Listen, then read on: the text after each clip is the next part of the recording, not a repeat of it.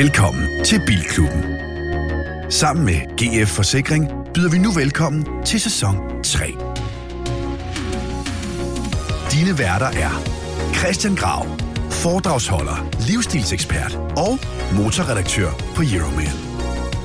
Anders Richter, content producer og vært på Formula TV. Niels Peter Bro, brugtvognsforhandler af klassiske biler, general bilentusiast og en del af Garage Club. Og Anders Breinholt, tv, radio og podcastvært, er ikke bilekspert, men bare rigtig glad for biler. Rigtig hjertelig velkommen til Bilklubben. Afsnit nummer 46, og hvilket der er et afsnit, der er lagt i ovnen til. Det kan jeg da godt sige, Niels Peter. Hvad glæder du dig mest til i dag? Vi skal videre i vores søgninger på nogle sjove biler. Ja, Christian Grav, du er her også jo. Jeg glæder mig faktisk til det samme. Jeg glæder mig til at høre, om der er nyt i Porsche Gate, og finder vi den bil? Finder vi den ikke? Herre Richter, hvad glæder du dig mest til? Quizzen. Ja. Jeg har skruet sværhedsgraden op på 11. Oj. Er det efter, at jeg fik maksimum point og nailede den på første ledetråd sidste gang, plus 2 bonusspørgsmålet? Ja. Jeg kan sige, at jeg har på en eller anden mærkelig vis lidt tømmermandsagtig stemning i dag. Og det er jo ikke, fordi jeg fik særlig meget drikke i år, det var bare ude at spise. Så jeg hænger sygt meget i bremsen. Det er min undskyldning for quizzen. Jamen, for jeg tror faktisk, at lige i dag, altså med det mindset, så tror jeg, at du vil have en god quiz. Nå, det glæder jeg mig til. Jeg skal starte med, at på vores alles vegne overfor de lyttere, som går op i teknik, beklage, at der var enkelte udfordringer i sidste uge. Det blev løst. Og den her uge, der skulle vi gerne være tilbage tip-top af AAA-klasse lydmæssigt. Er vi enige om det? Jo, det er vi. Helt det tror jeg også. Det tror jeg godt, og fejlen er rettet, og der er lagt ny version op. Ja, så... men det er også der, vi sidder og snakker om noget, folk ikke kan høre. Men bare til dem, de 5, der skrev, tak for det. 500 føles det lidt som. Ja, præcis. Jeg vil lige vise jer noget, som jeg glemte. Og det er bare, jeg ved, at det sætter en god stemning. Og resten af programmet viser noget, jeg ikke fik vist til i sidste uge. Hvad siger jeg til det her billede, jeg tog af en... prøv at fortælle, hvad det er, I ser. Det er en Porsche 996 med krog. Ja. Du må lige være lidt... Hvordan? Det er en Porsche 911. Ja, må jeg se det lidt tættere på? 96 med krog. Det kan I godt lige få lov til at se. Hvad synes jeg på svenske plader. Ja, så har den krog. Kan man få det? Hvordan kan man overhovedet få det til at... Må man? Det har jeg aldrig set før. Nej, jeg tænker, når man skal se den krog, så skal det, når den trækker en trailer, hvilket jeg heller ikke har lyst til at se, men det der med at have krogen fremme og ingen trailer, det er et fedt billede. Det er forfærdeligt. Kan du huske lige, Anders speaking of the devil? Nej, vent lige lidt. Så det, jeg viser jer nu, det er en 996 og 996 med anhængertræk, svenske blader. Jeg har selv taget billederne i Rønne. Så skal I se den foran. Hvad tænker I så nu? Han skal fratages den der. Den har, hvad hedder den, hajtænder. Ja, det er ligesom sådan en gammel jagerfly eller sådan noget, ikke? Med tænder over det hele. Han skal fratages retten til at have sådan en bil der. Grav, fortæl mig, hvad der går igennem dit hoved. Du havde jo sådan en her, jeg tænkte meget på dig. Ja, altså jeg har ikke haft en 997. Undskyld. Det er jo en bil, som i sin tid jeg ikke så godt kunne lide. Så den voksede ret meget på. Man kan efterhånden begyndte at holde de der spejlægslygter. Ja. Og så lige når man... Altså, jeg tænkte, herregud, mand vil gerne have træk på. Lad ham køre ned ved sit hæverfald, pille krogen af. Fuck det. Men når man så ser den forfra, den har det der high gap, så tænker jeg, det er sådan en, det er en mand, der ingen... Altså, han forstår ingenting. Hun lige så godt har haft en Toyota. Modtaget. Tak. Jeg så den bare på havnen i Rønne. Men det sjove er, ikke? Jeg har jo altid kaldt sådan et anhængertræk, den lidt arrogante P-sensor, ikke? Fordi når du så laver en parallelparkering, så... Det er faktisk ret nok. Så sker der ikke nogen, der kører ind i din gamle Porsche. Nå, det var bare en lille sidespor. Rigtig hjertelig velkommen, kære lytter. Husk at se billeder af alting ind på vores Instagram og Facebooks. Det her, det er afsnit nummer 46. Du lytter til Bilklubben. Og Peter, hvad er der sket hos dig siden sidst? Vi er meget i Fjatland. Jeg vil faktisk købe en bil, og jeg vil faktisk gerne lige høre, hvad I synes om det her. Er I klar til at se et billede? Ja. Jeg viser jer her et billede. Hvad ser I? Er det en Tipo? Ja. Det er en Fiat Tipo. Hvad farve er den? Ja, den er British Racing Green. Ja, og den er ikke lavet i. Det er den første ledetråd. Den er aldrig nogensinde lavet i British Racing Green. Hvad er det for en nummerplade? Det er uoriginalt. Det her eneste eksemplar. Ja, den er højrestyret. Den er indregistreret på Guernsey. Den har chassisnummer 1 million lige ud. Og i 1990 på Monza fik en Formel 1-kører overrakte den her bil. En, der kørte for Ferrari. En englænder. Nå, Jensen? Nej, Nigel Mansell. Nå, wow, ja, 4, selvfølgelig, ja. Fik den af Fiat-fabrikken, som en... han fik også ned 40. Var det en hadegave? Men den her bil har været på auktion i England, Sotheby's, gik ikke for reserve. Og da jeg så det her, så jagtede jeg den her sælger ned, og har fundet ham. Og vi snakker om nu, og har fundet en pris på den. Men hvilken pris, på spørgsmålet? Som en god Fiat Panda 4x4. Men hvad med reserven? Hvad var den? Hvad betyder det, reserve? Jamen, det er mindsteprisen. Så det er den mindstepris, den skal opnå på auktion for at blive solgt. Og hvis den ikke opnår den her pris, så bliver den simpelthen ikke solgt. Okay. Altså, du har jo selv på Instagram skrevet en god Fiat Panda 4x4. Ja. Der er vi sådan i omegnen af 100 kilo. Ej, det er lidt under her, ikke? Jeg vil sige, måske en bil som Nigel Mansell. Vi har snart gættet prisen. Ja. En god 70.000 kroner, ikke? For sådan en her. Ja. Det er ligesom Avantippen. Så det er... Åh, men den her skal jo ikke indregisteres. Hvis han nu siger €10.000. Den skal jo ikke indregisteres. Men nu spørger jeg om noget. Peter, og jeg ved ikke... Jeg ved godt, at... din kone ikke blander sig i din indkøb og så videre, men og det er en god historie, men hvad fuck skal du med en Fiat Tipo? Ja, det tænker jeg. Det er lige lidt. Du skal finde en verden. Du skal over. Jeg skal heller ikke blande med din private økonomi eller firmaøkonomi. Bare sige, nå, okay. Jeg skal bare have den. Jeg skal ned i min nye lille Fiat-klubrum med pandagerne og stå. Jeg ved, det er bare ikke hver dag, man kommer i nærheden af en Fiat, der har chassis nummer 1 million, og er den eneste nogensinde produceret i Racing Green, plus at det har været Nigel Mansells. Men den er højstyret. Nigel Mansell har kørt den ind i en garage og sat den i 2,5 år til sit sommerhus.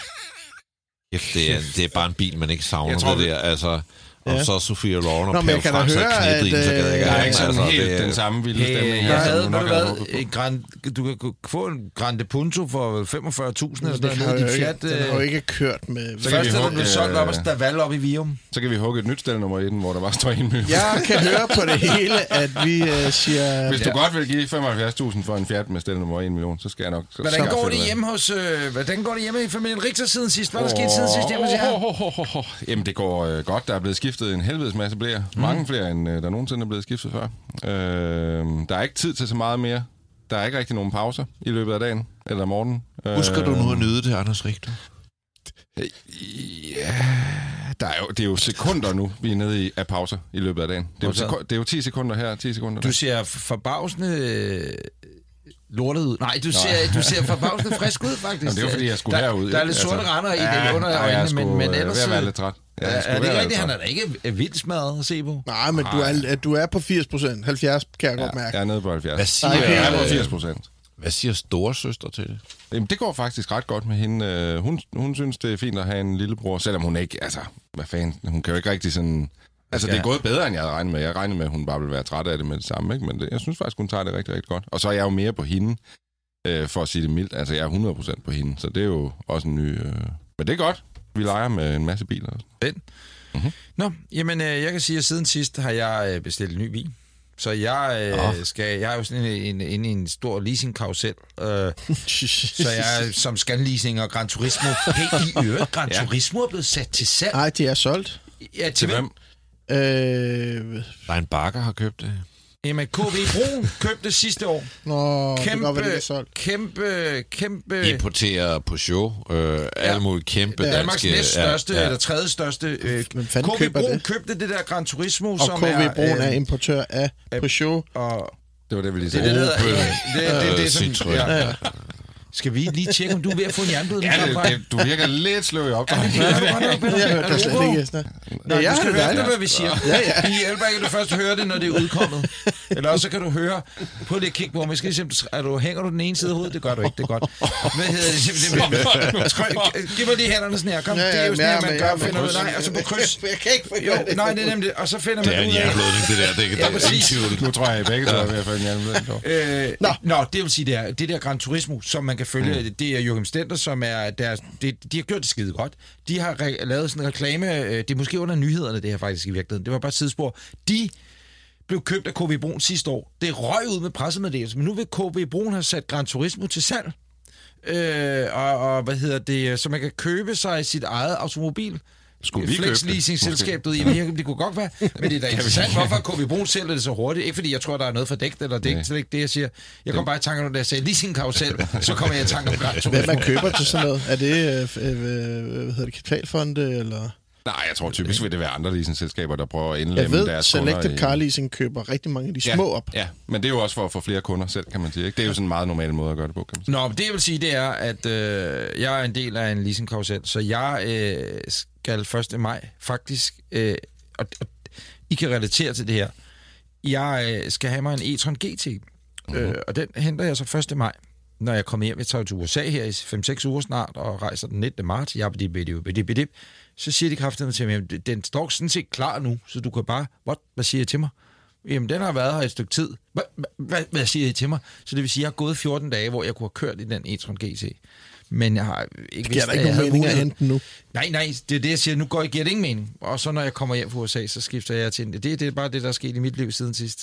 Så du når nærmest ikke at køre i den? Jo. Nå. Men jeg når ikke at hente den. Det var også et tidsspor. Det, jeg vil sige, det er... Men vi kan da godt hente den for dig. Nå ja, det kunne jeg godt gøre. Sikkert run, du har haft i år. Altså, først kommer du i en Panda. Sidste gang, der annoncerer, nu skal du have en T-Roc Cab til fruen. Ja. Og nu er det så en e-tron GT, som er en pissefed bil. Jeg tror faktisk, vi kårede den til den fedeste bil, der blev udgivet sidste år. Det gør vi også. Sige, i nytårsprogrammet, ikke? Ja, jeg glæder mig til, vi skal køre i den. Den er dejlig. Tillykke. Ja, tak. Tillykke. Grav? Ja, jeg har altså, jeg har igen, det sidder jo tæt på, så det var egentlig måske, det vil sige, men jeg har været i Jylland i en elbil igen. Og det var så ikke Jylland igen, det var Middelfart igen, så det er faktisk bare Vestfyn, ikke? Men ikke desto mindre. Jeg skulle over og holde et webinar om elbiler. Og jeg havde forberedt det ene eller andet, passer meget om et foredrag, jeg forvejen holder, og bum. Alt er meget positivt, og så sidder jeg så på vej derover i den der elbil. Jeg kan sige, det er ugens bil den her uge, det er egentlig ikke bilen, der er noget galt med, det er en EQB, Mercedes. Vi skal tale om den senere. Men altså, det der med at køre de der ture i en elbil, den starter med at sige, at der er 339 km realistisk range. Så kører de her 180 km cirka, og så, det vil sige, at den kører... Den har brugt over sådan noget 258 km i det lag, har han brugt på at køre turen. Og det er sådan set fint nok. Jeg er faktisk... På forhånd er jeg overrasket over, at den holder den så godt, så jeg kan køre over uden at lade. Men altså, så begynder det der cirkus, da jeg så skal hjem, ikke? Så tænker jeg, nu kører jeg op på Mac'en, hvor der er en 50 kW-lader, og så spiser jeg det. Jeg plejer ligesom at tage det på vej hjem, men så sidder det og hygger mig, og så tænker jeg, nu kan jeg komme hjem, fordi det passer nogenlunde med, hvad jeg brugte på vej over, og jeg kører langsomt. Det er så det værste med at køre elbil, ikke? Jeg kører sådan noget mormorkørsel hele vejen hjem. Jeg bliver overhældet af en lilla Peugeot C1. Jeg er ved at udvikle psykosomatisk cancer ind i den der Mercedes EQB, men hun kører 130, jeg kommer med 110 km i timen, og pynser på at sætte den ned til 100, fordi jeg tænker, så kan jeg nå helt hjem. Men det kan jeg så ikke, så i Køge, sådan noget 11:30, så må jeg sætte den ind i den der nye Clever superladerstation, der er kommet der med en helvedes masse lader. Rigtig fin ladestation, bortset fra det. Men det er jo ikke der, man har lyst til at sidde 11:30 om aftenen, vel? Jeg kan supplere så og sige... jeg er bare ikke glad for elbil og langfart. Elbil til mange mennesker, som ikke kører langt, og når man skal langt, så er det på ferie. Det kan måske fungere, men... Nej, som elbilsfarer til daglig, så kan jeg sige, at jeg var på langtur i sidste uge, det kan man høre, jeg var over og lavede et indslag til Bilklubben for en fotovogn, og det var ude et sted ude for Herning. Jeg mødte Martin, som I og lytterne også kommer til at kende de næste mange uger her i programmet, eller i podcasten. Og der kørte jeg i en Porsche Taycan, sådan en, Cross Turismo, Gran Turismo, tror jeg faktisk, jeg kaldte det, men det hedder Cross. Ikke Sport Turismo, men... Ja, præcis. Det fandt mig også forvirrende med det titler. Ja, præcis. Den med bagagerummet, om man så må sige. Og plastikskærmkanterne. Ja, pissefed bil i øvrigt. Ja. Det der Porsche-lade-system, genialt, altså i forhold til, at den skriver... Altså, det er helt på højde med Teslas i forhold til... Hvad skriver den? Jamen, alt det, den bare gør, så teknikken, det bliver lidt langt at forklare i siden sidst. Men det er bare nemt og dejligt i forhold til for eksempel i e-tronen og også i D4'erne og så videre. Det er bare systemet sådan op på Tesla-højde og niveau med, at bilen Den gør dit batteri klar, når du kommer ind til laderen. Den ved, og den, fordi du bruger bilens indbyggede GPS, og så siger den, hov, halløj, nu skal jeg gøre batteriet klar til at modtage absurd meget strøm, fordi jeg ved, det er en 150 kW eller en 300 kW stander, jeg guider dig hen til. Hele den teknologi bag det. Prima klasse. Det, der bare er sjovt, det er, at den så gav mig, fordi Ionity, det var en bil, jeg lånte af Porsche Danmark, tak til Porsche Danmark, og der er der abonnement på, så det vil sige, at du skal ikke have en app op og et kort og en brik og sådan noget. Du sætter den bare ind i, ligesom Tesla, dysh ind, så starter den bare med at lade, fordi den laderen kender bilen, ikke? På vej hjem, der skulle jeg så også ind og lade, dog kun én gang. Og jeg spørger, hvor ladede du henne? Ja, det var bare, så, jeg nørder her, altså, men på vej ud og på vej hjem. På vej ud, der tog jeg Ionity i, hvad hedder det? Greve, Fredericia. Nå, det er ja. Om bag en eller anden tank. Eller har jeg prøvet hurtigt. Lynbørger, der er ingen biler. Alle de fattige, de holder i kø. Det vil jeg også normalt gøre i min egen. Over ved Cleverskos, der er Eon 50 kW, eller de 150 kW-standerne. Men fordi det er så fucking dyrt hos Ionity, så er der aldrig nogen biler. Der er altid plads.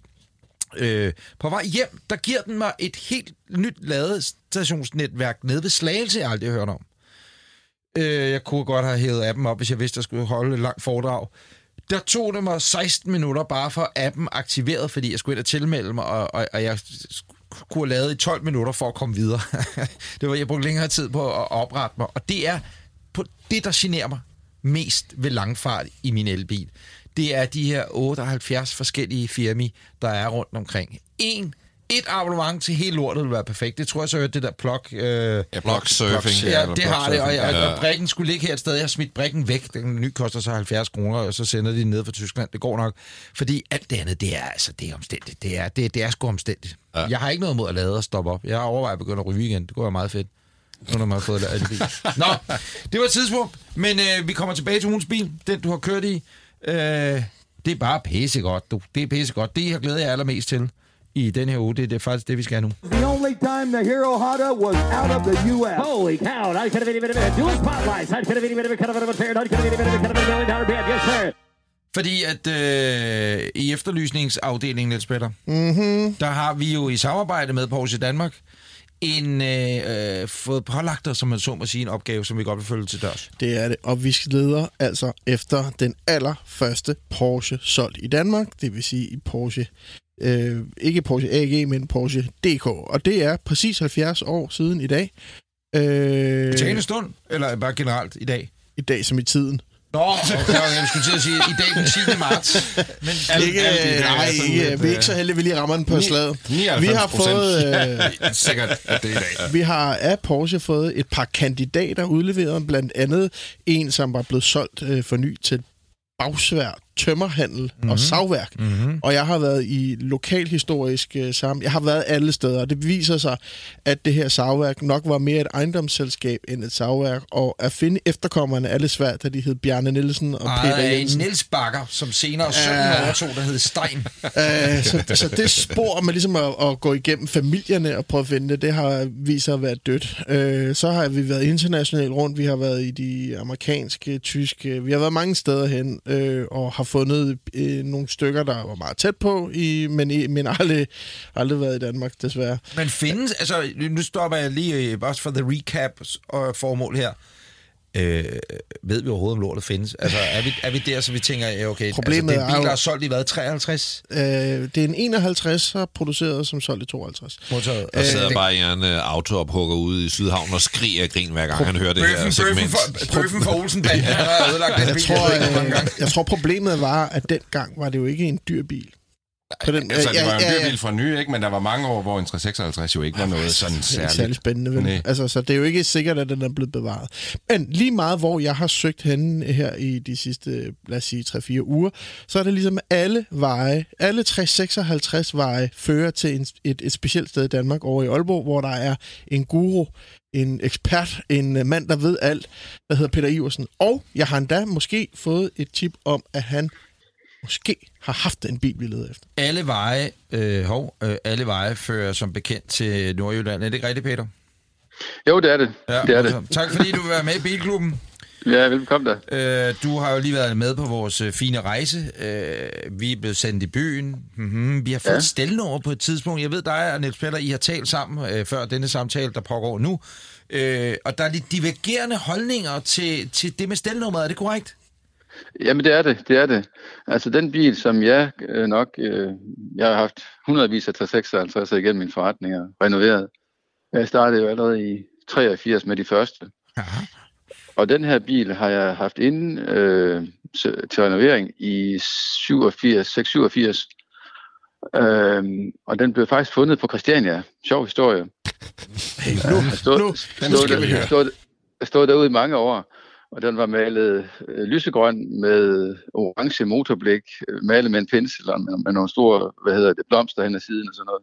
Meget sjov bil. Og den bil, den renoverede jeg så... Peter, slet ikke så hastigt.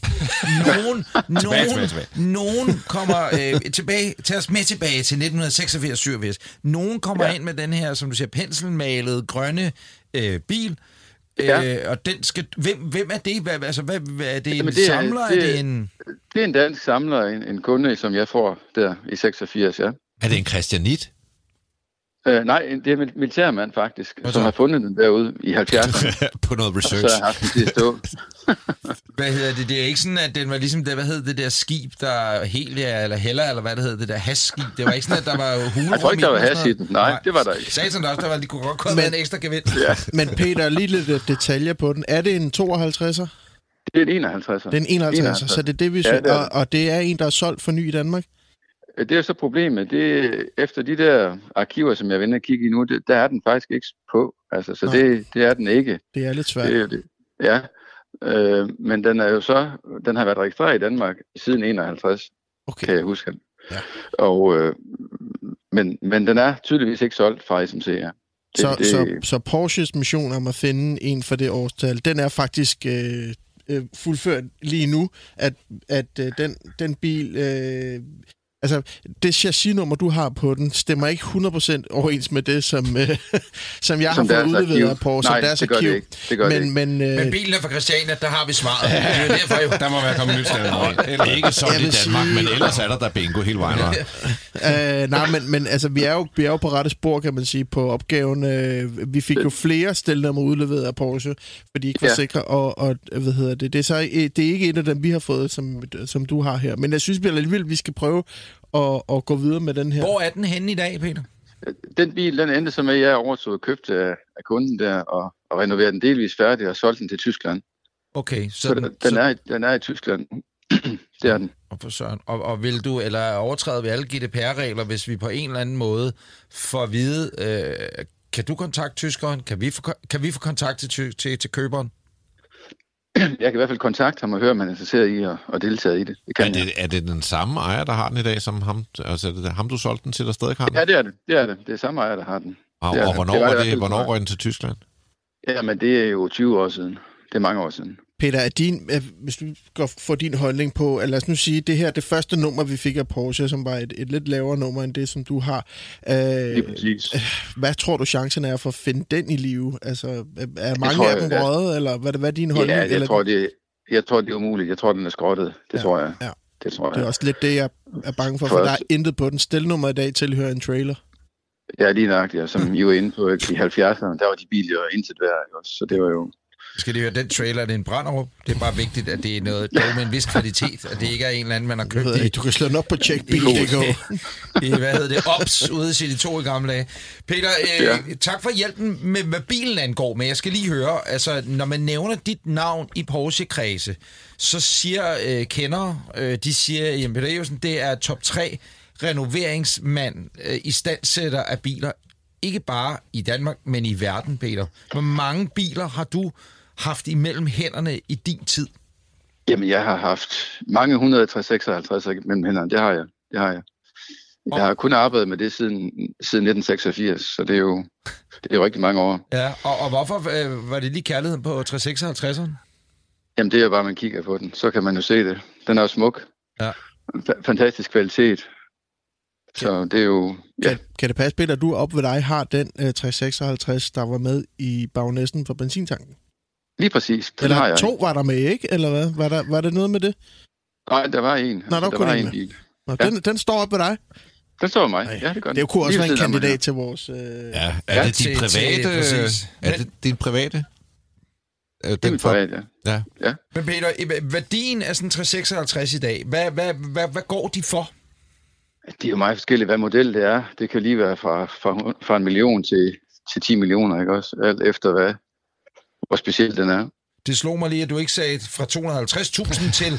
Altså, det er 1 million plus, ikke? Altså, der er en del. Ja, det er 1 million. Ja. Det er det. Det er 1 million plus. Det er det. Hvis man var heldig at finde en eller anden i en garage et eller andet sted, og den var i, meget hypotetisk snak selvfølgelig, det her, ikke? Men den var i en eller anden sådan skodstand. Hvad sådan gennemsnitsrenovering, når dig og alle dine kollegaer der, I skal have fingrene i sådan en? Hvor lang tid tager det, og hvad koster det egentlig? Altså, hvis du kan sige noget overordnet om det. Jo, men komplet renovering, den koster jo 1,5-2 millioner, og tager cirka 2 år. Og den tager, 2.000 timer cirka. Plus reservedele og så videre. Hvad er det mest spektakulære, du har haft inden af prinsen af Brunei? Nu ved jeg godt, der er selvfølgelig en vis diskretion omkring dine kunder, men er der, kan du berette om en opgave, hvor den har sat sig og sagt, okay, den her, den var sindssyg? Jeg har lavet en 550 Spider, jeg har lavet 906, og 904 har jeg lavet en del af, og mange Speedster, og karrieremodeller. Er du nogensinde sådan gået resto-mod-vejen på sådan en 356'er og givet den nogle flere kræfter og et andet ophæng og nogle større bremser og sådan noget? Eller er det helt forbudt? Det findes også. Det har vi også lavet noget af. Det har vi. Outlaw. Hvad med den, vi var lige omkring film, hvad med den, der er med i Olsenbanden i Jylland? Den kender jeg ikke. Den ved ikke, hvor den er blevet af. Okay, det var sådan en karregul. Ja, jeg kan godt huske den, men... Hvor den er indtil der, det ved jeg faktisk ikke. Men jeg synes, vi har jo bedre det her bilklubben. Der har vi sådan en hyldesgarage, hvor vi har ikoniske biler, blandt andet Olsenbanden-bilen og Langefrede. Og der kunne baronessen 356 var en god kandidat til at få en plads der, var. Ja, det kunne altså godt være der. Det brugte den da faktisk. Ja, det er faktisk rigtigt. Hvad kan du sige om den, Peter? Det er mere, hvis du skal sælge den ind i garagen. Men den er super flot. Altså, der er ikke noget. Den er renoveret for 5 år siden. Købte du den af et filmselskab, eller har den været i privat eje? Eller? Den har været i privat eje, det har den. Peter, nu er du officielt optaget som medlem i Bilklubben. Vi skal bare lige høre, for det er spørgsmålet, vi stiller alle, vi ringer til. Hvad kører du egentlig til daglig? Jeg kører en Porsche. Så sjovt. Sjovt. Og hvilken Porsche er det? Jamen, det er en Cayenne. Modtaget. På papegøjeplader, eller helt gule plader, eller hvide plader? Jeg går nok på hvide plader. Fordi hvis den havde været på gule plader, så skulle vi lige tjekke din tank for hasklumper ind i. Det er sammenfaldet mellem folk, der skubber has og gulbladet karrierer. Det er ret stort, vil jeg sige. Det hænger sammen. Ja, det gør det. Peter, det var en kæmpe fornøjelse. Tusind tak, fordi at vi var inde. Og det, vi Tyskland, vi tager den bagom, som man siger, og så følger vi måske op i næste uge, faktisk. Skal vi gøre det, Peter? Jo, men det er altid. Det gør vi. Det ringer signaler igen. Helt sin ordentligt. Tak for det. Hej. Skide godt, mand. Fyr. Genialt. Altså, og det, at jeg siger, jeg mødte Jonas Høgh, som vi har snakket om tidligere, eller med i Bilklubben også. Han har nemlig også noget gammelt Porsche-værk og sådan noget, og så snakkede vi nemlig om det her med 356, og så sagde han bare, Peter Justen, mand, største legende, der findes i Porsche. Jamen, en kæmpe kanon. Kæmpe gigantisk kanon. Intet mindre. Jeg blev nærmest helt starstruck. Jeg fik slet ikke spurgt om det. Jeg har mødt Peter Justen en gang i USA, faktisk, hvor jeg fik lov at snakke lidt med ham og sådan noget, og det var sindssygt spændende, han ved sindssygt meget om det, men jeg kunne godt mærke, at jeg vidste slet ikke, hvor jeg skulle starte. Altså, bare vendingen. Jeg mødte Peter Iversen en gang i USA, hvor jeg fik lov at snakke med ham. Altså, vi sad til en middag sammen, hvor jeg virkelig kunne få lov til at udfritte ham lidt mere om de her specielle Porsche, ikke? Og jeg tror også, det var fordi, jeg vidste slet ikke, da jeg fandt ud af, at Peter Justen havde et værksted, der vidste jeg slet ikke, at sådan noget, det fandtes i Danmark, og blev sådan helt... det er for vildt, at der findes sådan en lille værksted, der har sat sig på verdenskortet over sjældne Porsche. Og Peter, det ser ud som om, at der er... Det er jo nu den mere end halvt inden. Ja, og det, altså det han siger, det underbygger jo virkelig mit arbejde. Altså jeg har virkelig brugt lang tid på det her, og jeg er medlem af, jeg fik medlemsbladet i dag, i går fra, hvad hedder det, 356 Registry Club i US. Jeg er medlem af rigtig mange steder. Og det kan du ikke afmelde. Nej, ja, nu er jeg medlem. Den er bare pist forsvundet, det der første stelnummer der. Så jeg synes, det er den her, vi går efter, fordi det er en 51'er, det er det, vi leder efter. Solgt i Danmark, det er det, vi leder efter. Dansk historie, det er det, vi leder efter. Var den solgt i Danmark? Så lød det. Jamen, den har været indregistreret i Danmark siden 51, så man kan sige, den er... altså, der nej. Ja, men jeg må give NP så meget, at den er jo... det er jo så tæt på. Stein Bakker. Og så når man tænker på, at der er påføring, vi har ingen nummerplade, vi har ingen hjælp, vi har ingen... Men fordi, lad os bare være ærlig, vi gør jo det her i samarbejde med Porsche Danmark. Ja. Og det skal være... Det er selvfølgelig ærgerligt, de kan lytte med nu. Så det kan man sige, det skulle vi have tænkt over, før vi begyndte at snakke.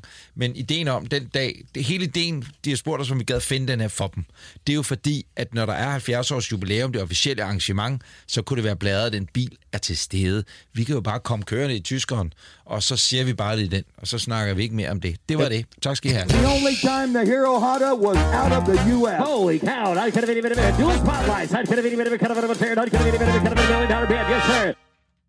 Skal vi gå direkte til nyhederne? Skal vi ikke bare gøre det? Lad os gøre det, mand. Vi gør det.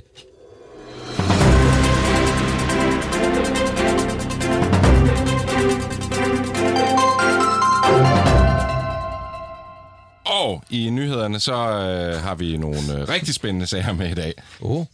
Du padler. Der er kommet en ny film. En ny Batman-film. Og det betyder, at der er kommet en ny Batmobil til Gotham City. Og jeg har taget nogle billeder med af den her, og det bliver en lidt kort nyhed, fordi jeg har ingen data på den overhovedet. Jeg har nærmest ingen info, andet end de her få billeder, jeg har kunne finde. Det er jo en lidt anden type bil, end vi har set Batman i før. Du kan selvfølgelig se billederne af den her bil inde på vores sociale medier osv. Det ligner sådan en gammel amerikansk hot rod, men den har motoren i midten.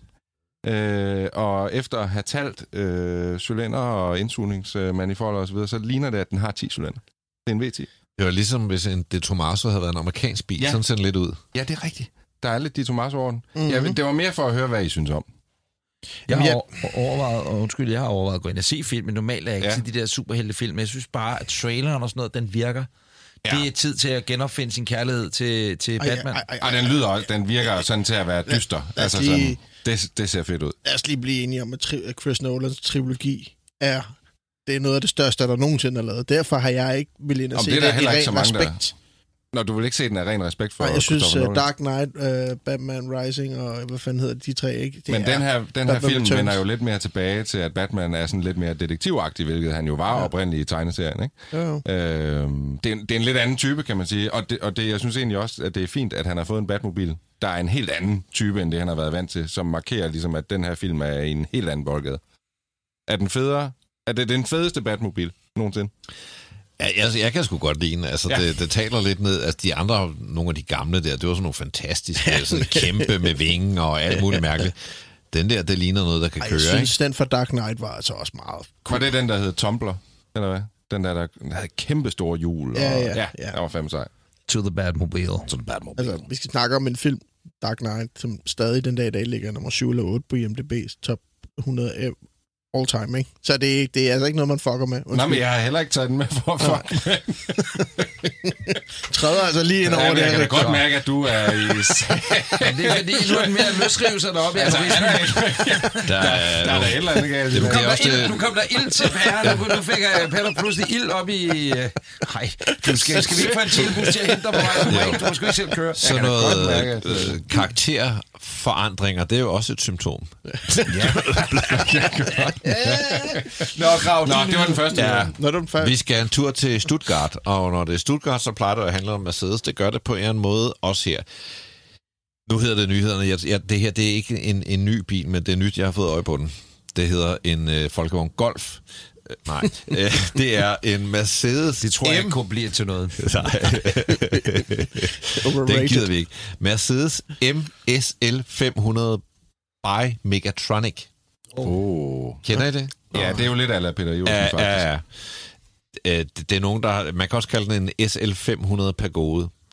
Ideen er, at man tager en Mercedes Pagode, og så monterer man en 4,3 liters V8-motor fra Mercedes i den, med rundt regnet lige små 300 hestekræfter, plus selvfølgelig noget ABS, noget kraftigere bremser, traction control og noget aircon, der virker osv. Den her motor, det er ikke sådan en helt ny motor, den kørte fra 97 til 2007, der lavede man den. Den var kendt for ligesom at være enormt stærk og kunne holde til noget.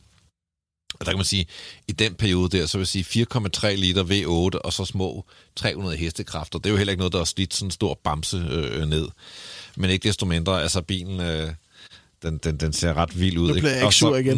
Nu prøver jeg at vise motorrummet her. Ikke? Den ligner faktisk den, du har. Ser det ikke bare dumt ud, altså? Jeg synes, det er fedt.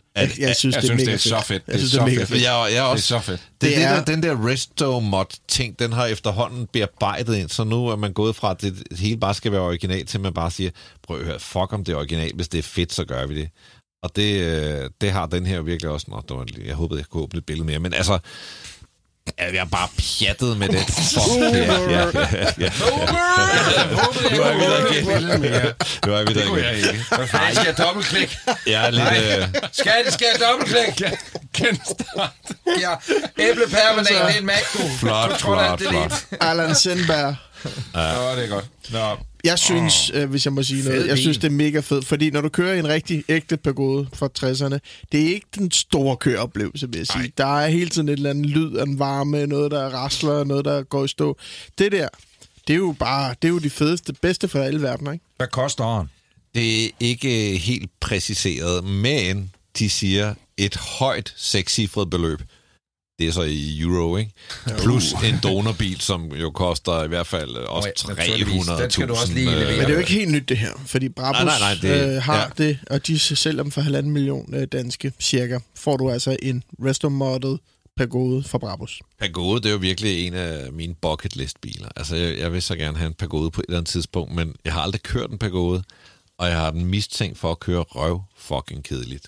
Jeg tænker, det er noget af det mest søvndysende. Jeg vil sige, jeg havde egentlig manuel gear.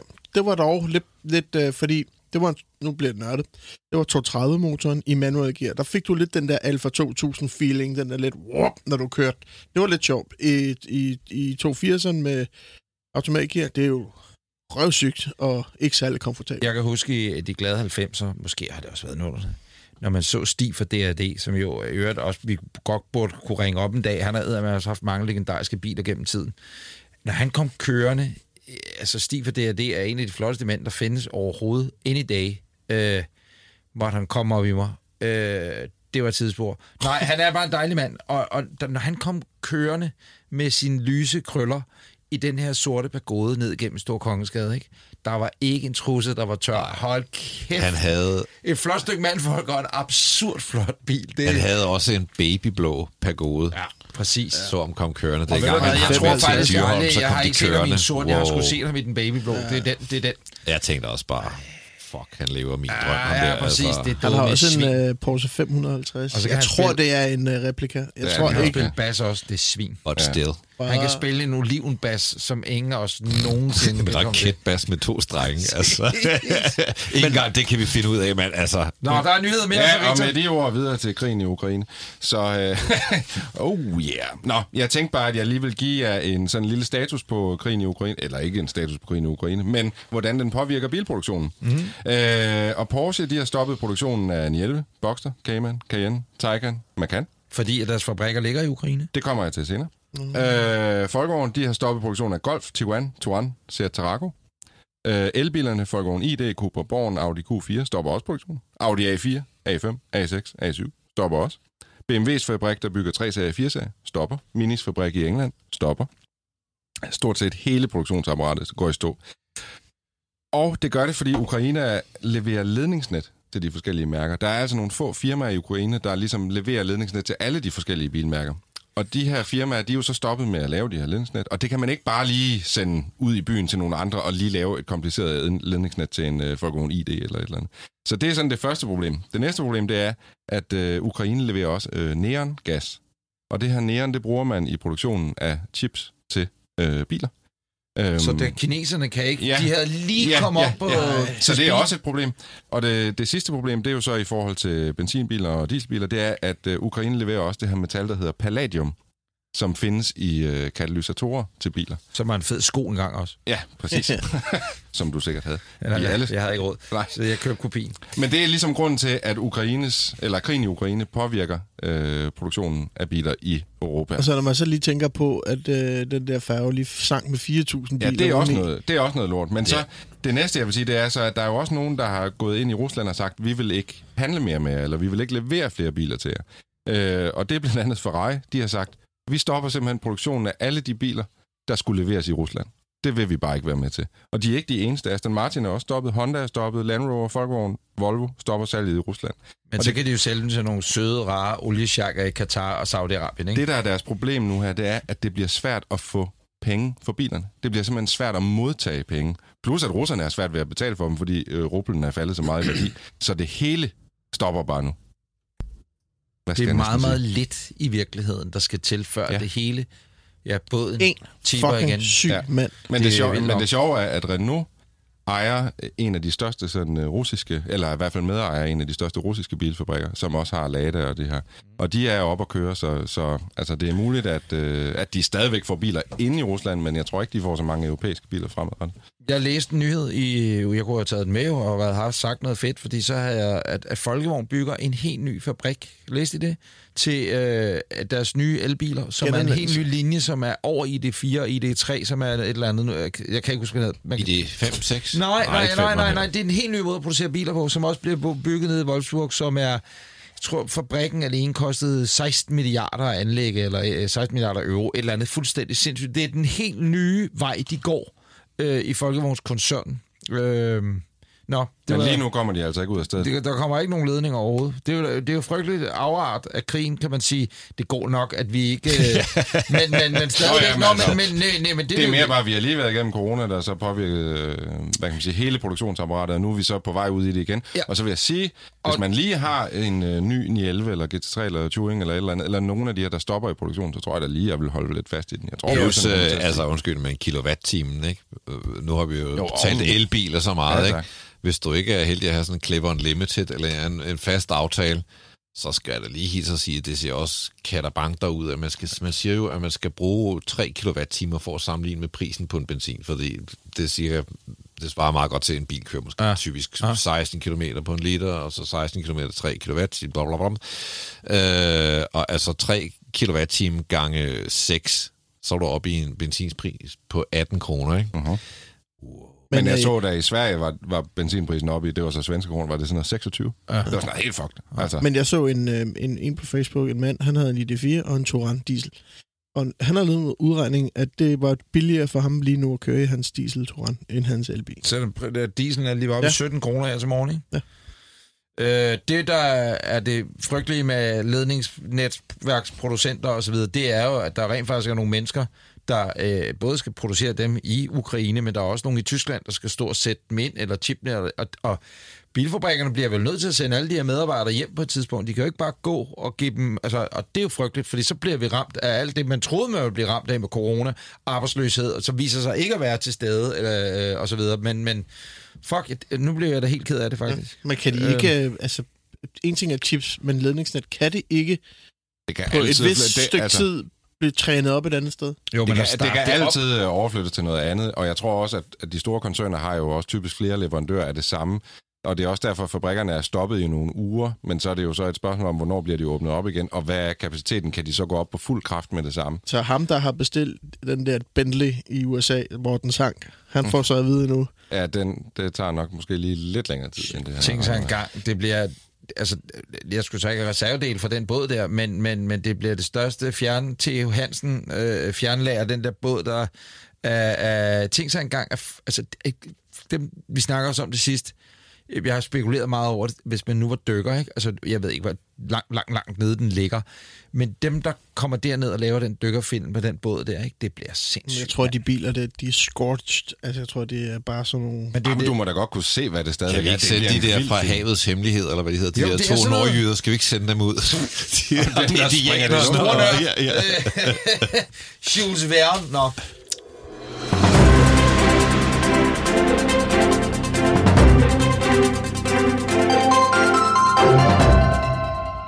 Hvad er det, vi sidder og kigger på, der holder ude foran studiet? Vi kigger på en Mercedes EQB 300. Det er jo ligesom en GLB, og så bare all electric. Ja. Jeg kan godt lide Mercedes GLB. Jeg ved ikke, den rammer på en måde. Det er sgu ikke, fordi den er pæn. Det er lidt familieakvarium. Og sådan. Der er bare et andet ved den, der gør jeg altid godt at kunne lide den. Og jeg har sagt til mange, når de sagde bil til 7 personer, så sagt, hvis de sidste 2 ikke er ret store, så prøv den der. Nu er den kommet som elbil, og der er stadig god plads i den. Der er stadigvæk 3 sæderækker. Jeg var i Jylland i den, og nu talte jeg lidt ondt om det der med at køre til Jylland, men det var ikke, det var sådan set ikke bilens skyld, fordi... Altså, var du i Jylland eller i Middelfart? Jeg var i Middelfart, ja. For mig er det det samme. Og et andet spørgsmål, ja, du har overlevet webinar, men webinar, det skulle der noget, man lave på nettet. Ja, hvorfor fanden var du ikke bare derinde? Ja, nej, men det var meget fedt ved det. Jeg sagde nej til at lave... Så er det jo et seminar. Det er fedt, grav, jeg mødte op. Du behøver ikke møde op. Nej, men det er meget fedt, det her. Som den eneste mødte du op på Sandkær-konference. Det er altså en kæmpe boomer, det der. Jeg er også den sidste, der har lavet et webinar i Danmark. Men, fra din datamat. Nej, ja. Det var meget fedt. Det var med en fotograf og en medvært. Og det kørte rigtig fedt. Nej, der var fotografer også. Ej, sindssygt arrangement. Nå, men i forhold til at stå foran et webcam, ikke? Så er det lidt federe. Jeg ved. Ja, godt. Men ja... Det var en fed bil at køre derover i, totalt, mageløst komfortabel. Jeg tror, den er lige så lydløs som en EQS. Og den kører sgu meget fedt. 461.000 koster den fra. Den har en rækkevidde på 419 kilometer. Da jeg satte mig ind i den i går, så sagde den så 339, så der har man ligesom dansk vinter, ikke? Og jeg ved, det er WLTP. Det måler man på 23 grader, ikke? Det skal man lige huske på, når man kører sådan en elbil, så må man sige, hvor tit er det 23 grader i Danmark. Men den gør det egentlig rigtig godt, og vi skal jo kaste en karakter på den. Så vi, og jeg er lidt spændt på, hvor den ender, og jeg synes, det er nu... sidder jeg bare ævler. Det var egentlig slet ikke hensigten. Hvad er det, karakterskalaen egentlig går på her? 0-25. Ja. Man skal sætte karakteren på det, man ved. Ja. Og det vil sige, I ved ikke, hvordan den kører. Det kan I ikke rigtig putte ind i. I kan tage mit ord for gode varer. Men det vil sige, det er jo noget... Men vi må godt spørge dig om det jo. Ja, og hvordan ser den ud, og hvad kan den, og hvad koster den, og hvad med range, og sådan noget, der er lidt dårligt på den. Ladetiden, 100 kilowatt. Det synes jeg er sløjt. Det er heller ikke Mercedes værdigt på en eller anden måde. Det synes jeg ikke. Jeg mener sgu da EQA, den lader med... 160, ja, 120. Det idé om. Men det er jo sjovt, fordi i hvert fald EQS'en, den er jo over 200, ikke? Og hvorfor skal det gå så langsomt i den der bil? Jeg forstår det ikke. Spørgsmål. Nu havde jeg, da jeg var i Italien, der havde jeg BMW's 1A. Og den var jeg ret vild med. Her den anden dag var jeg skulle 1000 ting, så det var Drive Now. Og der fik jeg først en A-klasse Mercedes, den helt nye. Og senere på dagen BMW 1'eren, den helt nye. Så er den direkte sammenligning med, nu snakker jeg bare BMW versus Mercedes. Meget bedre køreoplevelse, meget bedre materialevalg i BMW'en, meget tungere, meget mere, fuck, her kører jeg en fed bil. Mercedesen, det klanker, det klinker, tynde, jeg var fandme skuffet over de der små Mercedes'er der, og jeg ved ikke, om det er det samme i den her. Jo, fordi jeg tror, GLB'en eller... Altså, den her er jo sådan set baseret på en forstørret A-klasse i... Altså sådan... I burde have tjekket dørsiderne i den før igen, karakteren. Den har nogle forfærdeligt grimme dørsider. Ja. Men det er sjovt... Men hvad er... Altså, BMW's alternativ til den her er vel den, der hedder 2-serie Active måske, ikke? Ja, hvis... Nu er det jo en elbil, det her, så er vi jo ude i X3 og sådan noget, ikke? Ja. Er den så stor? Er det ikke en Exit? Nå, men den har jo 7 sæder, ikke? Vil du få den med 7 sæder? Den skulle nok en X3, ja. Nej, ja, det tror jeg, fordi du har den der 2 Grand Tourer, eller hvad Sport Tourer. Den der ikke er særlig køn. I hvert fald noget, den i hvert fald ikke er, så er det sport. Men, det er også gammel. Ikke desto mindre. Den er lige kommet i en fest. Jeg tror ikke, du kan få den med 3 sæderækker. Ikke BMW'en. Jo. Det må vi finde ud af. Og kan man det? Den der... Ja, den store Grand Tour. Der er Tourer, og så er der Grand Tour, så den er lidt større, og så er der, den har jeg fået i sådan en sixtrolette engang. Og den var den er enormt stabil, når den kører. Men bare lige for at vende tilbage til den der, vil du hellere have den som benzin, altså som GLB? Altså, jeg skal ikke ligge og køre rundt i en elbil med det køremønster, jeg har. Det er helt sikkert. Så på den måde vil jeg hellere, men jeg synes, som elbil betragtet, er den sgu meget fin, men den er jo et nøk dyrere end din. ID4, og egentlig så kan den ikke noget, som en ID4 ikke kan. Tværtimod, den er sløjer på... Den er plads til flere personer. Rækkevidde, det passer måske meget godt, men den lader en tredjedel langsommere... Og du har plads til 7. Ej, det er 7 små mennesker, der skal være i den der. Jo, men du køber jo også den der, hvis du har børn, ikke? Ja, altså, det er primært til, så er det fodboldholdet og alt det der. Jeg synes, der er ridning, ikke? Meget mere gadget i den her, end i de fire. I de fire er der ret og en lille skærm og en skærm i midten. Og så, men den, der sidder du højt, den store truck, og den kører virkelig godt. Her, der er mange, det der store skærme, og det, men hvad er det, du vil se på, mens du kører? Altså, jeg har sådan et, det, nu har vi set de der kæmpe hyperscreens og alt det der. Altså, det jeg giver den 15 point. Du skal skrive det ned, Anders. Ja, du skal skrive det ned. Jeg synes, må vi bare lige vende designet. Jeg synes ikke, den er særlig harmonisk i det. Altså, jeg synes, der er en eller anden disharmoni i designet af den der. Den ser simpelthen lidt spøjs ud, synes jeg. Aldrig har vi snakket så meget om en... det lyder som om, vi synes, det er en lidt ligegyldig bil. Det er jo spændende, hvor den lander. Jeg kan jo sige, at vi har en Polestar 2, som har 64. Vi har en BMW iX, som har 63 point. Jeg er spændt på, hvor den her lander. Og så ordentlige tavler op også, ikke? Det ser lidt tavlet ud derovre. Jeg giver den 15 point. Jamen, det har vi hørt. Du har ændret det fra 13 til 15. Jeg bygger de 15 point på, at jeg egentlig meget godt kan lide Mercedes, og det får GLB'en så som score, som taget til indtægt for, det er, at Mercedes, at de laver almindelige biler, 100% el, og det kan jeg meget godt lide. Den skal ikke bedømmes imod, den skal bedømmes mod sig selv, den ultimative skala, ikke? Det er, altså... Den ultimative skala. Hvad snakker du? Er det tumoren, der snakker? Så siger man, nej, man kan ikke give den 25, fordi det er jo ikke en... Man kan også få en G-klasse eller en... Nå, men altså, jeg giver den i hvert fald 12 points. 12 points. Jeg giver den 15. Hvad giver du den? Jeg giver den 13, og det vil jeg mærke ikke på 13-skalaen. 13 for NP. Hvorfor er det så hemmeligt? Hvorfor må vi ikke bare sige tallene? 38 plus 15, er det 63? 53, ikke? 63. Modtaget. Fedt. Ej, det kan godt være træt. Nej, Grav, nu skal du lige i skole. Så spiller jeg en jingle. Er det ikke 63 igen? Ugens bil. Kære venner, husk, at du kan gå ind på vores sociale medier, og der kan du følge os på henholdsvis Bilklubben Podcast på Facebook, og ikke mindst også på Instagram. Og der vil du kunne se alle de billeder, blandt andet Mercedesen, vi det her taler om her, de skulle meget gerne ligge i kronologisk rækkefølge. Hvor vi skyder med. Og der vil vi også godt på vegne af os og vores SoMe-afdeling undskylde, at der manglede lidt billeder i sidste uge osv.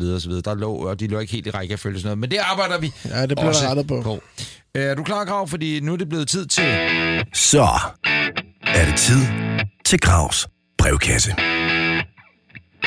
Du kan spørge om alt og få svar på noget. Og jeg skal egentlig nok holde min kæft. Jeg vil bare lige sige, og det gør jeg med et øjeblik, at i sidste uge, der kom der en idé ud af mig, hurtigt ud af en af os, noget med, hvor vi sagde, det er jo altid os, man kan skrive trygt til din brevkassegrav, og så vil vi, også fire flotte mænd og dygtige og kloge mænd, der sidder herinde, komme et bud på, ud fra, hvad har man ønsker og krav og så videre til en ny bil, ikke? Du står og skal bruge en ny bil, gamle dreng.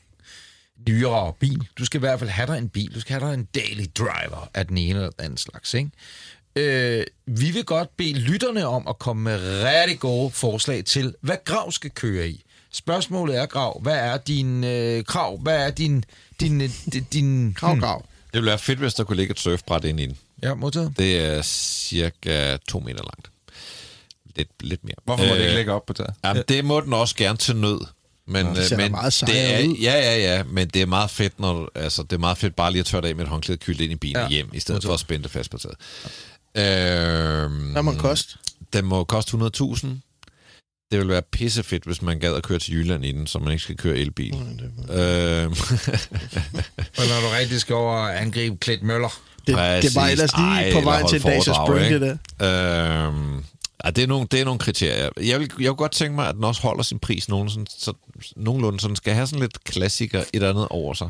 Jeg har skaffet dig en ID Boss, men den vil du ikke have. Den er jo el, desværre. Det var ærgerligt, satans. Var der ikke nogen af der så det pressemøde i går, Jo.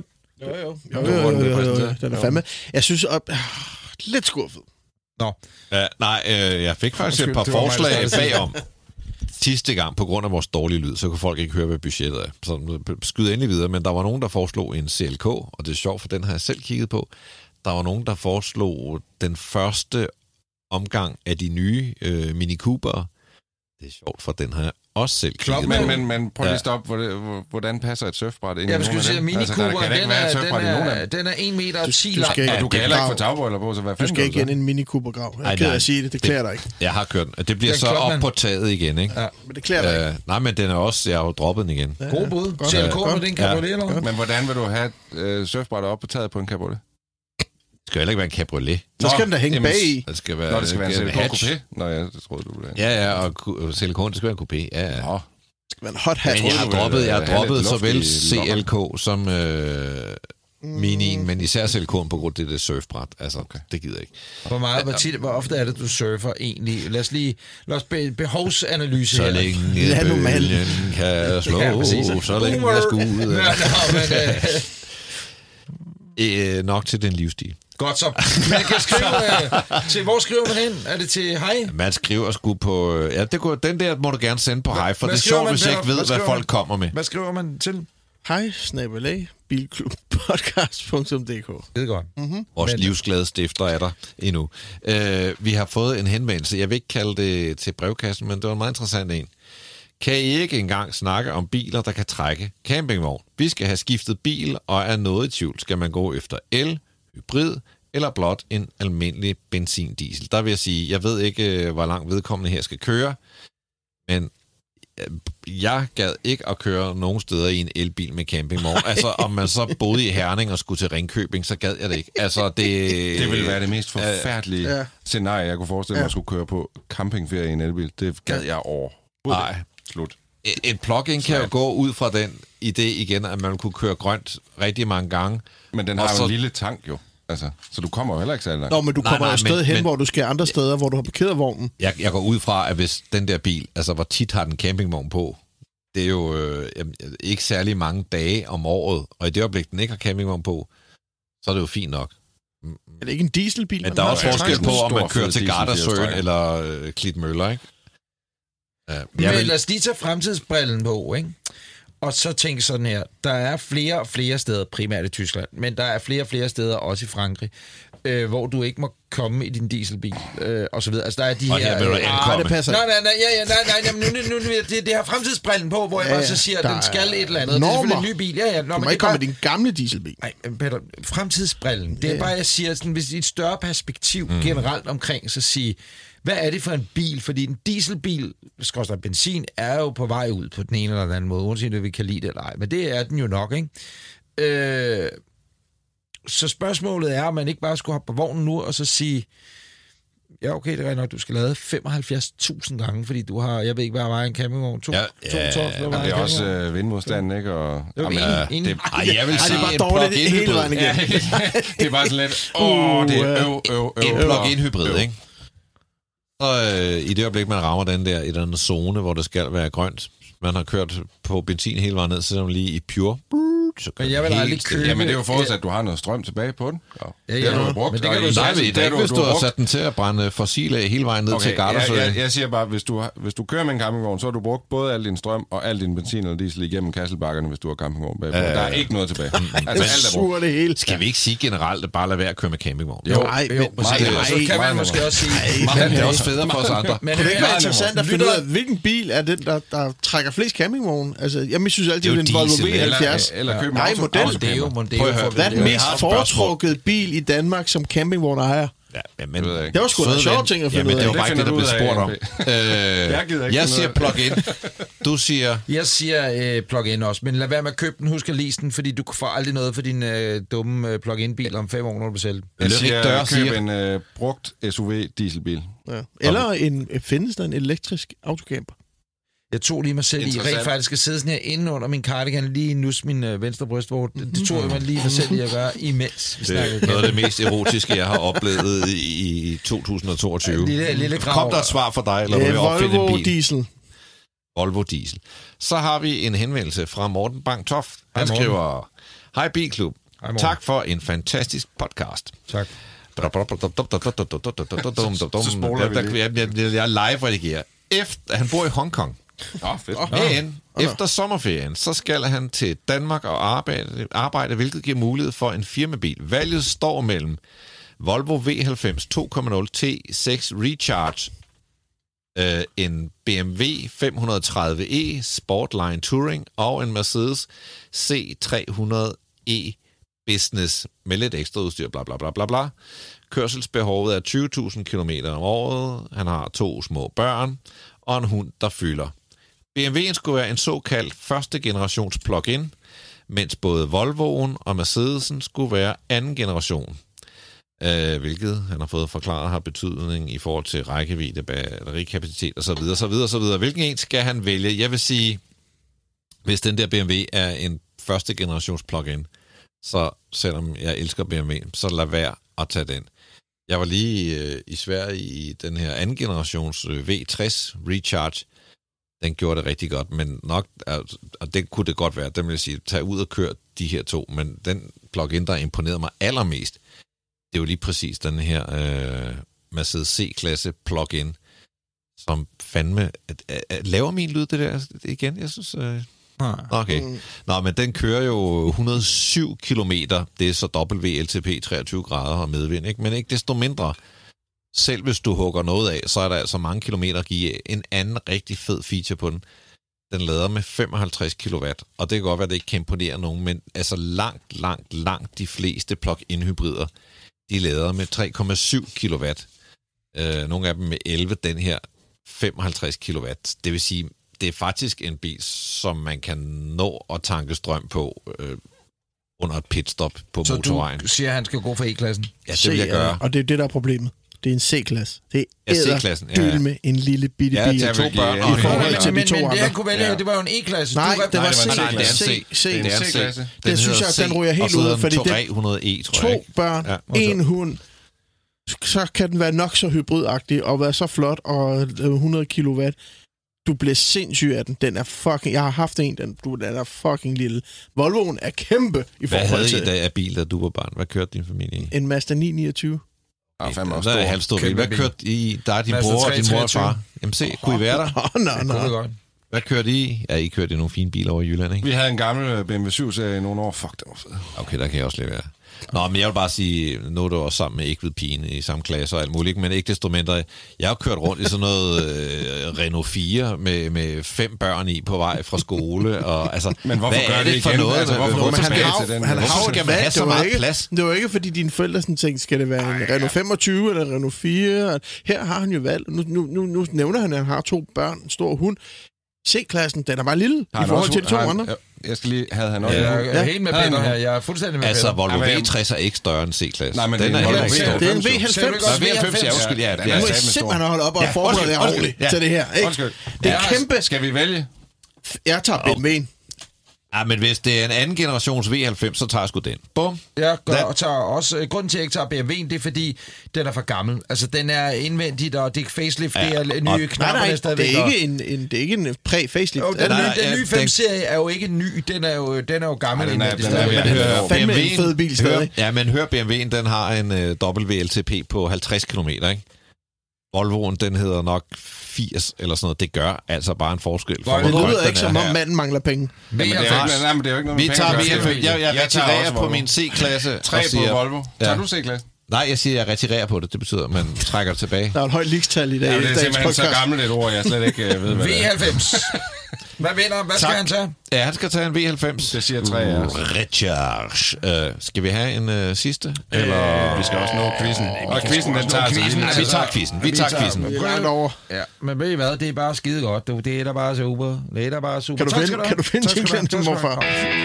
Og det var Gravs brevkasse. Du kunne have spurgt om alt, og måske fik du svar på noget. Hallo. Sætter du dig ude og er lidt trist og bedrøvet, så er det nu, du hakker til, for nu er det blevet tid til Anders Richters helt igennem fucking sindssyg, overdrevet, latterlig sygt formateret bilquiz. Det er 8 spørgsmål, der er et par bonusspørgsmål undervejs. Jeg skal lige, så vidt jeg husker, at et af spørgsmålene, og også når man spiller med derhjemme eller i bilen, når man hører det her nu, det er, at så skal man bare råbe svaret ud. Er det ikke korrekt? Jo, ved bonusspørgsmålet, så er det den, der svarer først. Skal vi ikke have et kodeord, vi råber? Et kodeord først, Og så vil du... Ja, så Grav, han råber boomer. Nej, jeg råber det rigtige svar. Og du råber boomer. Ja, det gør du bare. Grav vandt sidst, jo. Ja, det er rigtigt. Det var en god sejr, Grav. Du gjorde det rigtig, rigtig godt. Ja. Jeg har prøvet at lave quizzen endnu sværere den her gang. Jeg vidste simpelthen ikke, hvad jeg skulle quizze jer i. Jeg synes, jeg har lavet så mange quizzer. Så den her quiz, den hedder Biler med dumme navne-quizzen. Yes! Uh-huh. Og derfor tror jeg, at det vil være rigtig godt at have sådan lidt tømmermand. Pigerne hjemme også, naturvinst, ikke? Pigerne hjemme også, de har... Jeg sagde, hvad skal pandaen hedde? Den hedder Jeff.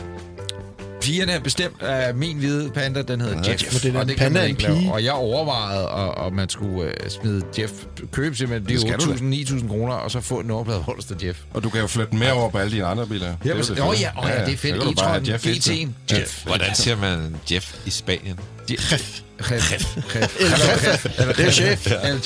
Nå, jeg var sko. Og lige for at vende tilbage, vi har 7 normale spørgsmål. Så har vi jo et finalespørgsmål, hvor det er 3 ledetråde, der leder op til. Det er det mest komplicerede quiz, vi nogensinde har haft. Og så har vi nogle bonusspørgsmål i løbet af programmet. Skal vi bare gå i gang? Det lyder ligesom Dansk Melodi Grand Prix pointsystem. Det er det også.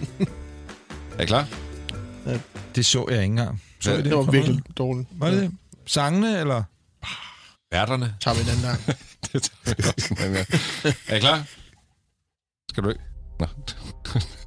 Suspense. Det mærker det. Jeg synes, der var lige lovligt. Ja, jeg kan ikke udelukke, at jeg pissede i bukserne. Jeg skal tisse helt vildt. Kom nu, for helvede. Stresser mig. Jeg starter ikke, før der er helt ro.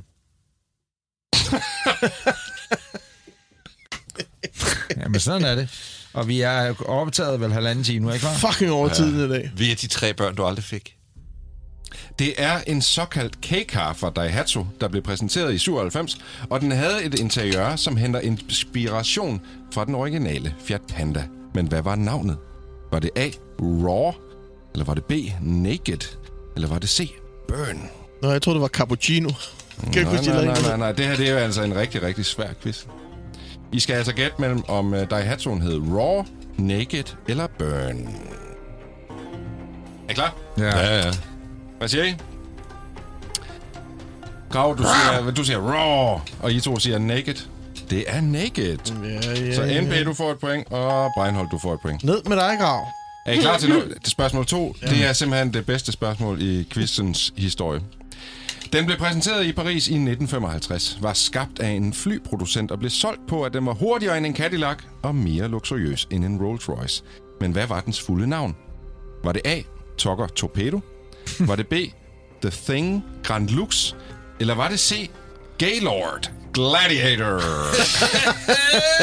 Jeg ved det ikke er C, men jeg går for C. For Gaylord, Gladiator. Jeg vil have en bil med Gaylord, og det er fuldstændig rigtigt. Navnet på den var simpelthen Gaylord, Gladiator. Den der The Thing, er det noget, du har det selv lavet? Ja, det er bare noget, jeg selv har. Vi er sikre på, at den ikke laver det her på lyden. For jeg synes også, at det lyder som om, du er væk, når der er nogle andre, der taler. Det er mig, der sidder og skruer. Det er, fordi jeg prøver at holde hans lidt i hånden. Fordi vores afvikler har tømmermænd, så bliver det sådan lidt... ned for verden. Og det er her, jeg også får bonusspørgsmål. Er I klar på den? Ja. I hvilken by hørte bilmærket hjemme? Detroit. Nej. Florida. Nej. Miami. Chicago. Gaylord, Michigan, Gaylord. Nej, det var selvfølgelig oplagt. Godt, så I fik alle sammen et point. Godt, spørgsmål 3. Grav er stadig bagud. Ja. Isuzu præsenterer i 1989 en ny firehjulstrækker, som får tilnavnet MUV. Men hvad står det for? Står det for A, Mysterious Utility Vehicle? Eller står det for B, Magic Unit Vehicle? Eller er det C, Monster Ugly Van? Øjuartig van. Kan vi lige få option 1 igen? Mysterious Utility Vehicle. Eller er det Magic Unit Vehicle? Eller er det C, Monster Ugly Van? Jeg tror, viske det der, mens du står nøgen med dit forklæde på. Jeg skal jo lige have taget et billede af det. Jeg vil gerne have noget af det rigtigt, han tager med sin gælder. Ja. Jeg ved det ikke. Jeg vil køre B. Det er A. Og det er kun Breinholt, der har svaret rigtigt. Det er altså Mysterious Utility Vehicle. Breinholt cruiser mod en sejr af den her quiz. Det er rigtig flot. Du skal lige have et point her. Breinholt, du ligger i front. Og det var det, jeg sagde. Ja. Har du nogensinde vundet? Det er godt at have sådan et naturvindstommermand. Ja. Har du nogensinde vundet? Det tror jeg ikke. Jamen, det kommer du måske til i dag. Er I klar over, der var en enkelt, ikke? Jeg har haft en enkelt. Altså, den næste, den er altså også god. I 1999 præsenterer Mazda til det japanske marked en blanding af en SUV og en K-car, som skulle tiltrække de yngre kunder. Men hvad var navnet? Var det A, Mucho loco. Eller var det B? La puta. Eller var det C? Los cojones.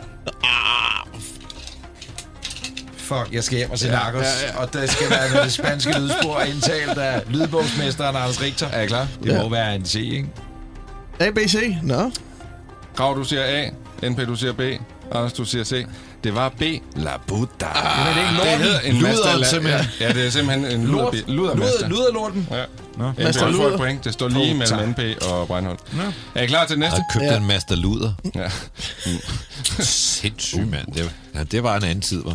Ja, det var det. Og et andet kontinent. Spørgsmål nummer 5. I 1989 præsenterer Toyota en ny varevogn/pickup, som skal kunne bruges af mindre erhvervsdrivende. Hvad hed den? Hed den A. Deli Boy? Eller hed den B. Junk in a Trunk? Eller hed den C. White Van? White Van. Det er et engelsk udtryk. Er I klar til at svare? Hvad svarer I? I svarer alle sammen A. Deli Boy. Det er korrekt. Det var A. Deli Boy. Grav, du ligger aller bagerst i det her. Du har 2 point. 2? Ja. 2! Spørgsmål nummer 6. Kia har også været gode til at hjælpe de mindre erhvervsdrivende, og allerede i 1980 lancerede de en meget, meget lille lastbil med et alternativt navn. Hed den A. Kingo? Hed den B. Kongo? Eller hed den C. Bongo? Gud, det var C. Det er det nok ikke, men altså... Det er 100% C. Det er nemlig lige præcis, som NP siger. C. Bongo! Så det er kun NP, der får point. NP, du er i front nu. Du er meget fører jeg med ned til Grav. Bongo. Du har kun 1 point. Der er 1 point ned til Breinholt. Hvad med til Grav? Det er mere vigtigt. Jamen, Grav, det er slut. Spørgsmål nummer 7. I 1969 blev en særlig variant af den amerikanske Dodge Dart præsenteret. Men hvad var tilnavnet? Var det A. Swinger? Var det B. Black Mamba? Eller var det bare sexy? Og I skal huske, 60'erne, USA, der var ingen regler for, hvad man kunne kalde sin bil. Det ved jeg godt, hvad det er. Er jeg klar til at svare? Yeah. Grav, hvad siger du? Du siger swinger. NP, du siger sexy. Anders, du siger også swinger. Det var A. Swinger. Mm. Det vil sige, at Grav, du får et point. Breinholt, du får et point. NP og Breinholt, det står lige. Det er det sidste spørgsmål, der afgør dagens quiz. Er det et ledetrådsspørgsmål? Det er nemlig ledetrådsspørgsmål. Og nu skal I edderbange høre godt efter. Ledetråd nummer 1. Født i Brasilien.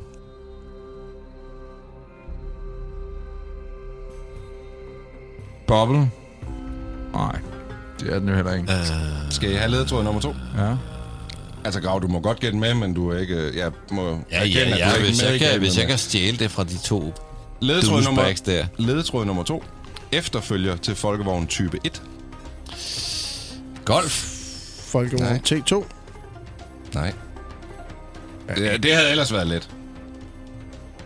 Type 1, det er den der... Er det en Mexico? Hvad hedder den? Jeg siger ikke andet end ledetrådene. Jeg siger, at den er født i Brasilien. En Sao Paulo? Nå, det kan jeg ikke. Altså, Brasilien, det er jo et vildt begreb. Vil I have den tredje ledetråd? Ja. Den blev solgt i Nordamerika under navnet Fox. Polo. VV Fox. Det er rigtig, rigtig tæt på Polo, men det er ikke en Polo. VV Fox. Derby. Nej. Jetta. I gætter det ikke. Harleking. Det hed en VV Golf. Nej, altså en Golf uden F. Ja. Det var en VV Golf. Det er catchy navn. Poloen hed Pol. Det var ligesom Davos hed, var det ikke det? De købte den der gamle Opel Kadett, de fik lov til at lave. Jo, den hed nu. Og så hed de ikke Davos. Hed de ikke Davos? Davos eller sådan noget. Ja, men det vil sige, der er faktisk ikke nogen, der har vundet i dag. NB og Breinholt, det står lige. Det er faktisk dit bedste resultat nogensinde, Breinholt. Og må jeg lige sige noget? Det er den bedste quiz, du har lavet til dato. Det er jeg meget glad for. Vi skal have den alligevel.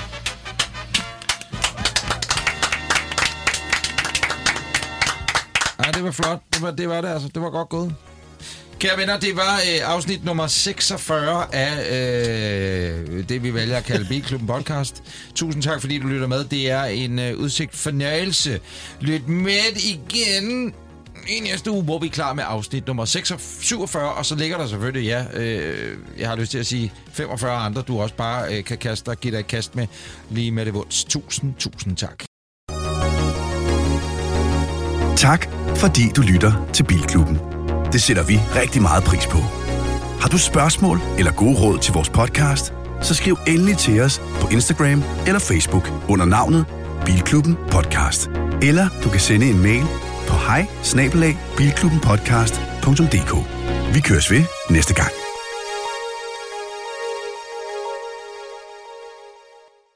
Endnu en podcast fra Breinholt Studios.